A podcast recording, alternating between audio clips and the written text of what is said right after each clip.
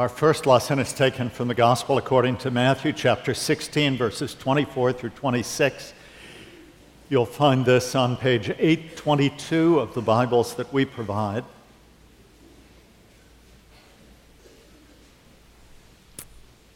Jesus has just told his disciples that he must go to Jerusalem and face a cross in order to save us. Now he tells us that there is a cross for them and for us as well, if we would be his disciples. Then Jesus told his disciples, if anyone would come after me, let him deny himself and take up his cross and follow me. For whoever would save his life will lose it, but whoever loses his life for my sake will find it. For what will it profit a man if he gains the whole world and forfeits his soul? Or what shall a man give in return for his soul? The gospel of Christ. And our text this morning is from Hebrews chapter 12. Hebrews 12. We are looking again this Sunday at the topic of holiness, and we come this morning to the goal of holiness. As we've seen, holiness is not what it too often means in our culture. It's used more as an accusation or an insult. People use it of someone that they think is holier than thou, or so excruciatingly careful that you can't have any fun with them, or they are always worried that someone somewhere is having a good time. But that's not what holiness is in the Bible. Holiness is wholeness. It is being fully human instead of being like the beasts that perish. It is supremely being like Jesus, who kept God's law perfectly by perfectly loving God and perfectly loving others. And that's what holiness is. It is love increasingly possessing our lives, self-love diminishing, love of others, love of the Lord increasing. And so we look this morning at the goal of holiness. Hebrews 12, beginning with verse 1, we'll read down through verse 14.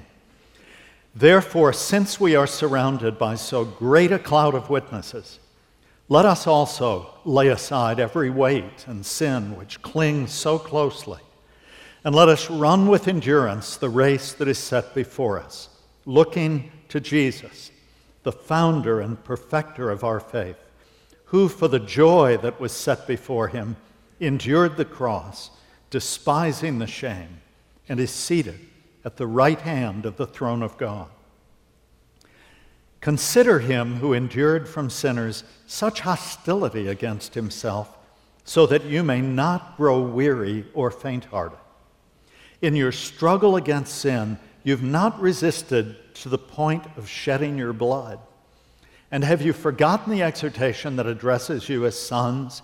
My son, do not regard lightly the discipline of the Lord, nor be weary when reproved by him. For the Lord disciplines the one he loves and chastises every son whom he receives. It is for discipline that you have to endure. God is treating you as sons. For what son is there whom his father does not discipline? If you're left without discipline, in which all have participated, then you are illegitimate children and not sons. Besides this, we have had earthly fathers who disciplined us, and we respected them. Shall we not much more be subject to the Father of spirits and live? For they disciplined us for a short time as seemed best to them, but he disciplines us for our good, that we may share his holiness. For the moment, all discipline seems painful rather than pleasant, but later it yields the peaceful fruit of righteousness to those who've been trained by it. Therefore, lift your drooping hands and strengthen your weak knees and make straight paths for your feet, so that what is lame may not be put out of joint, but rather be healed.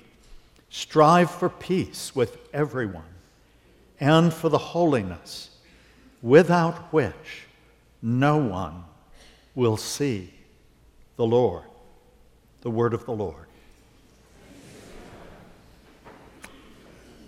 Wherever the gospel is not even given a hearing, wherever it is simply rejected out of hand. It's not, I would argue, because those in opposition to it are so brilliant or cogent in their arguments. Certainly, widespread rejection of the gospel within our culture is not because the new atheists have come up with anything new. Basically, what they're putting forward and have put forward since 9/11, when they really geared up and decided religion was the source of all trouble in the world, what they're putting forward are all the ancient arguments that have been brought forth against theism generally and Christianity in particular, and that have been answered eloquently throughout history by Christian people and continue to be. They get torque in those places where Christian people are not Christ followers, where people make great professions, but their lives are just like everyone else. In those places, the arguments suddenly seem to make sense. Whereas in places where communities of Christ followers are living vibrant, joyful, transformed, and culture-reforming lives, those arguments seem to make no impact whatsoever.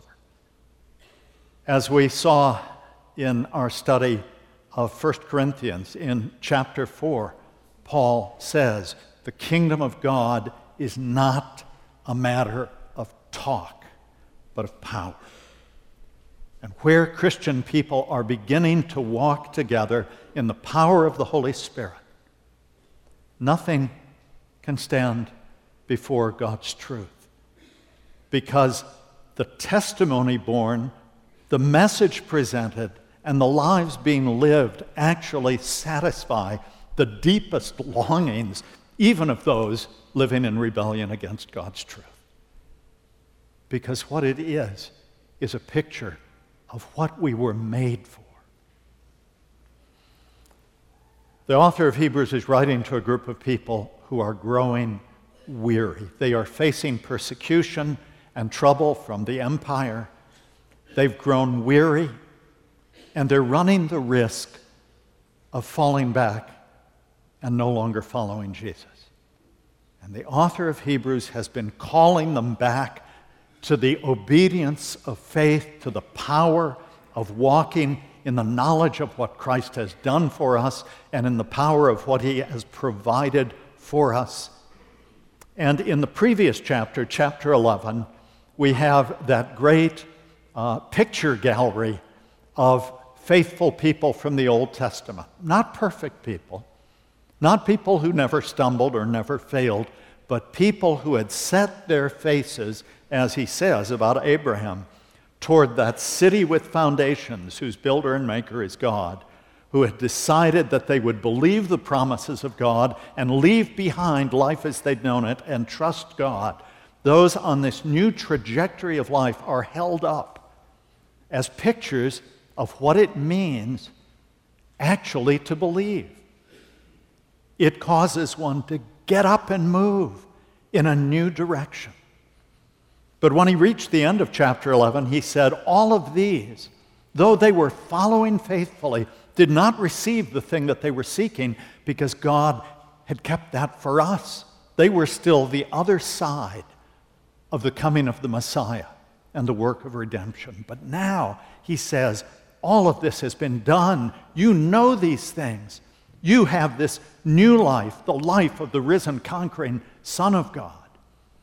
And so he starts, as we just saw, chapter 12, by saying, therefore, since we are surrounded by such a great cloud of witnesses, let us also cast away, throw aside everything that would encumber us and hold us back, all the sin and brokenness and distraction of life that occupies us and consumes us and holds us back from being the people of God. And then, as we come to the final verses that we read, he points at the goal, the aim of all of this. And so what I'd like for us to do in this final little mini-series on holiness is to look at the four moves that he makes, four pictures that he gives us of the nature of our life in Christ, the nature of the life of the person of faith. And the first picture that he gives is that you and I are running a race. We're in a race. And the race that he describes is not a sprint, it's not a dash, it's not something that you can just do quickly and get over and it's done. I walked the aisle, I prayed a prayer, I'm saved, thank God, now I'll decide whether I want to follow Jesus. No. Bible never describes life in Christ like that because it's life in Christ. James, in the book right next door to this one, says, you believe all the right stuff, you do well. The demons believe all the right stuff and have the good sense to tremble. So he says, first, you are in a race. And the race, as he describes it, the word that he uses is agon, from which we get the English word agony. And it's the word that was used by the Greeks and Romans to describe a marathon. It was a long-distance race which at points would bring you agony. But if you were going to finish that race and know the joy of completion, you were going to run with that agon, with that agony. And he gives us three recommendations for the running of the race in the first two verses. He says, first, throw off everything that hinders you, every sin and everything else that holds you back from running this marathon. So let me just ask you, what is holding you back right now from being the person that you thought you'd be by now when first you trusted Jesus? If you are confessing faith and yet still nurturing an area of bondage in your life that you've simply come to terms with. You're not in the battle, you're not fighting it, you're not seeking the power of God, you're not claiming the promises of God that this is already broken. You are simply in it, presuming on the grace of God because Jesus died for our sins and I was told I was forgiven. The author would say, you're not running the race.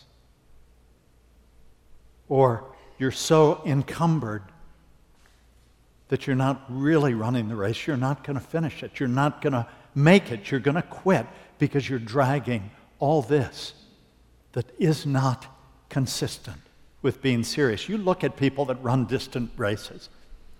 They don't gear up the way somebody does to hike the Appalachian Trail. They don't put a big pack on their back and hiking boots and no. You strip down. You wear as little as possible without getting arrested. You wear the lightest shoes that you can get away with wearing that will give you whatever support you need. And you want to be utterly unencumbered, but it's not just sin. There can be things that in themselves are perfectly fine, perfectly neutral, perhaps even God's good gifts, but you have let that thing become an idol in your life. It is occupying your attention and your time and your resources in a way that is holding you back from being the man or the woman that God would have you be. Throw it away. Be done with it. When you lie dying, if you've the luxury to lie dying and look back in your life, you will not for one moment be so grateful that you spent so much time away from your family, away from the people God had entrusted to you, away from the responsibilities and the opportunities that God had given you. Doing that, you won't be. I've been a pastor a long time, and I've been around enough dying people. And back during the Vietnam War as a corpsman with the 3rd Marines, I have never heard a person who was dying say, I'm so glad I went out and partied one more time last night. I am so glad that I made one more trip over there to away from my family to do fill in the blank. Never. What I've heard is regret after regret after regret, even from serious Christian people. If only. I told you, Marianne and I had the privilege a few years ago of sitting for a couple hours with Billy Graham, the 2 days or a day after his best buddy John Stott had died. And he said, oh, I wish I'd prayed more. I wish I'd studied God's Word more. I wish I'd spent less time trying to keep up with all the stuff that I can't even remember now and that's passed away. And of course, I thought, man, if you're not spending enough time, I'm in serious trouble. Throw it away. Just throw it away. That's what he says. It'll encumber you. And then he says, run with perseverance. Run with endurance. Run through it. When I used to run, not like some of you all, but when I used to run distance, I'd often have to run through that first desire after a few miles to quit. Just, what am I doing this for? This is ridiculous. You know, I could be home, you know, with my feet up. Well, you run through that. And then you begin to lift. There's a joy, the runner's high, the sense of euphoria of, I wouldn't do anything else in the world. How much more time I don't ever want to stop running. He says, that's how you're to run, with endurance. And it's not, you don't get to design the race course that you run. The race that is set before you, it's given to you. Well, how do I know what it is? Thirdly, he says, looking to Jesus. Looking to Jesus, the founder and perfecter of this race of faith. I've told you before, every time I've ever read that as an adult, since my kids were older, I think of my daughter Rachel when she was at Farragut. She was still just a little slip of a girl, but she wanted to run distance. So it wasn't distance, it was middle distance, but the 400, which to me is a killer because, you know, it's not short enough to run fast and it's not long enough to pass anybody. You just kill yourself for 400 yards, but that was her thing. And she was on that great Farragut track team that kept winning state championships. Well, there was this African-American gal who was the fastest runner in the state then, and she took a liking to this little white gal. And she said, Rachel, honey, you just tuck right in behind me. And you just don't worry about anybody else. You just follow me. And that's what she would do. And that gal would just move aside the wind, the resistance, everything as she just tore up there and Rachel would be right behind her. That's what Jesus is saying. You just get in my draft. I've done this. I've been there before. Follow Jesus. You cannot be his if you're not following. Looking to Jesus, the founder, the perfecter of the faith, who for the joy that was set before him endured the cross and despised the shame and is seated at the right hand of the throne of God. Then he changes the metaphor in verses 3 and 4. He says, okay, it's a race, an agonizing marathon, but one that brings joy. Then he said, it's a fight. You are in a battle. And the word that he uses here for struggle, he says, consider Jesus, who, in the face of all the resistance that he got from people, continued to keep on and keep on. And he says, in your struggle against sin, you've not yet resisted to the shedding of blood. I always read that and think, good grief, I don't even keep going till I break a sweat, much less start bleeding. And the word he uses for struggle is antagonizomai, from which we get our word antagonist.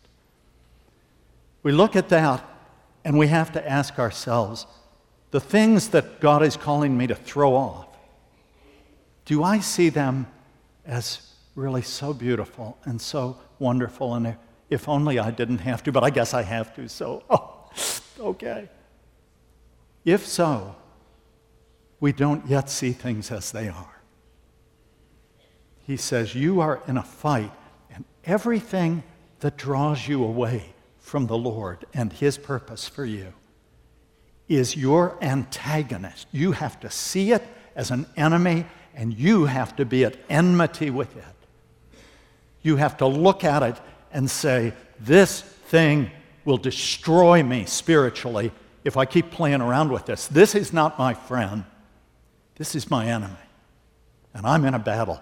And you don't, just as you don't go out one day and decide to run marathons, you don't go out one day and climb into the ring or into the octagon with an MMA champ. You got to train. You got to stay fit. You got to work at it. That's what the author is saying to these people. He's saying this is for real. This is life. You are in a run that is long and grueling, but joy is only found that side of it. You are in a fight, and you need to fight. You need to see things as they are. Well, if you're feeling a little beaten up, his third picture really draws our hearts back. He says, you are in a family. If you are a child of God, God is your Father, and He wants all of this for your good. It is discipline. The Lord is disciplining you. He's not punishing you. He's not trying to hurt you. He's making you strong. He's disciplining you for good, just as a loving parent looks and says, I'm not going to let you keep going that way. Listen, if the Bible is true and you profess Jesus as your Lord and Savior, and yet there is an area or there are areas in your life that you know are against God's Word, against God's law, you know that there are things that the Bible calls sin, you're not in the fight against them. You're enjoying them and then enjoying being forgiven. You've got a good deal with God. I mean, we're saved not by works, we're saved by grace. You like to sin, God likes to forgive. This is the greatest religion you've ever heard of. That's how most American Christians see Christianity. And it's a false religion. That's not what the Bible teaches. If that's you, I think the author of Hebrews, and I think Paul and Jesus would say, you're not yet saved.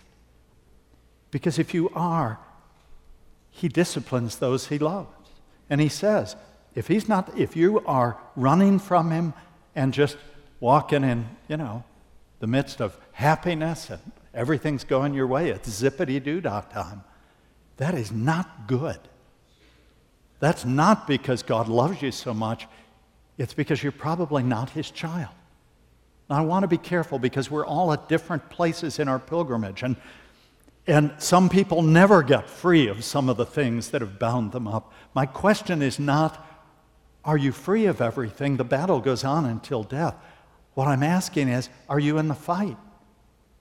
Are you in the battle? Does it grieve you? That, to me, is always the big mark. If you are in Christ, you will never again come under the wrath and curse of God. You've been justified. He's put away His wrath toward you. But if you are His child, as a loving parent, He will discipline those whom He loves in order to get you back on track.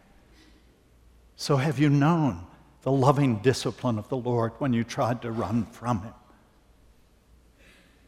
And why would we, when His ways are the ways that lead to life and joy and peace?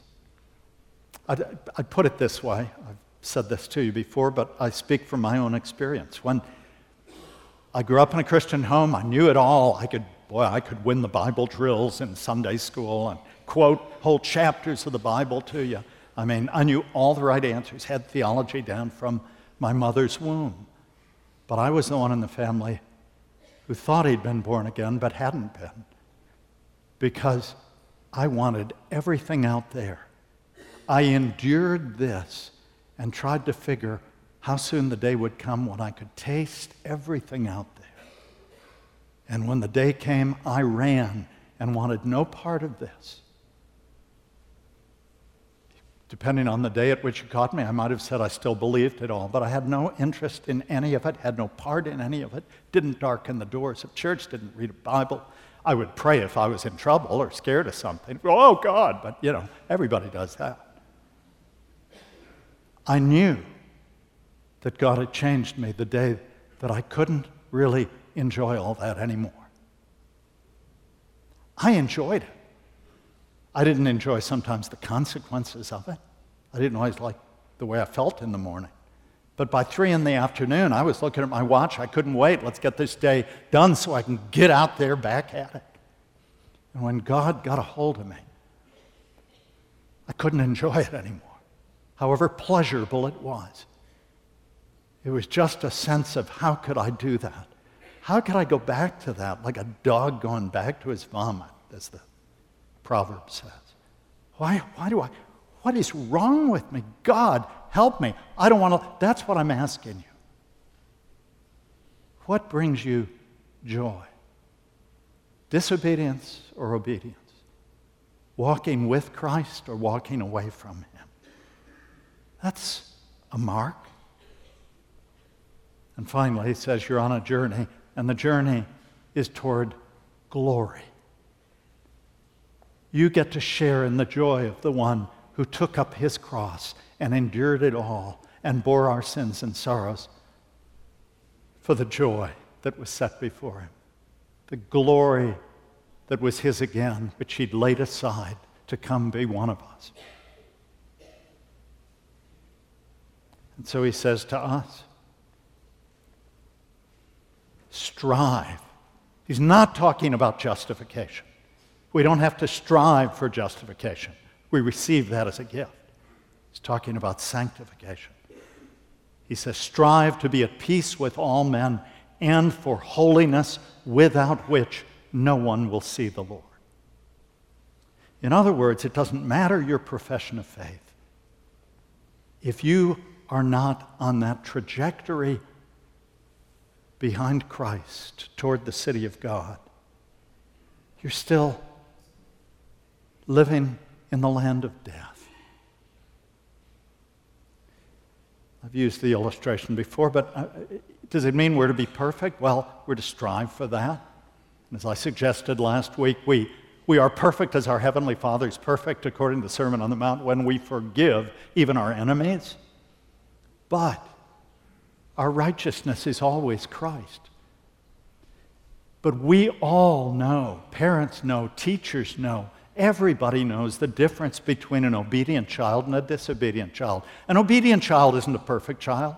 An obedient child sometimes messes up, but the trajectory is one of obedience. The desire of that child is to be obedient. And when they do mess up, when they do rebel, they're the first to come back in and go, I am so sorry. I don't know what got into me. Forgive me. The disobedient one is always looking for the way out the door, for the excuse, for the special circumstances. Always. Sometimes they do the right thing for a reward or to avoid punishment, or they kind of forgot not to do the wrong thing. But the trajectory is the other way. I'm asking you, are you following Jesus? Because that's the only way that we finally will see our Father's face. He says, without which no one will see him. You will only see him if you've been walking toward that day, desiring that above all. So where do we start? Well, since we're surrounded by so great a cloud of witnesses, let us also cast off everything that encumbers us, everything that holds us back, and run with endurance the race set before us, looking to Jesus, the author and finisher, the founder and perfecter of our faith, who for the joy that was set before him endured the cross, despised the shame, and is seated at the right hand of the throne of God, and said to us through John in his revelation, to those who endure, those who run the race, you will sit with me on my throne.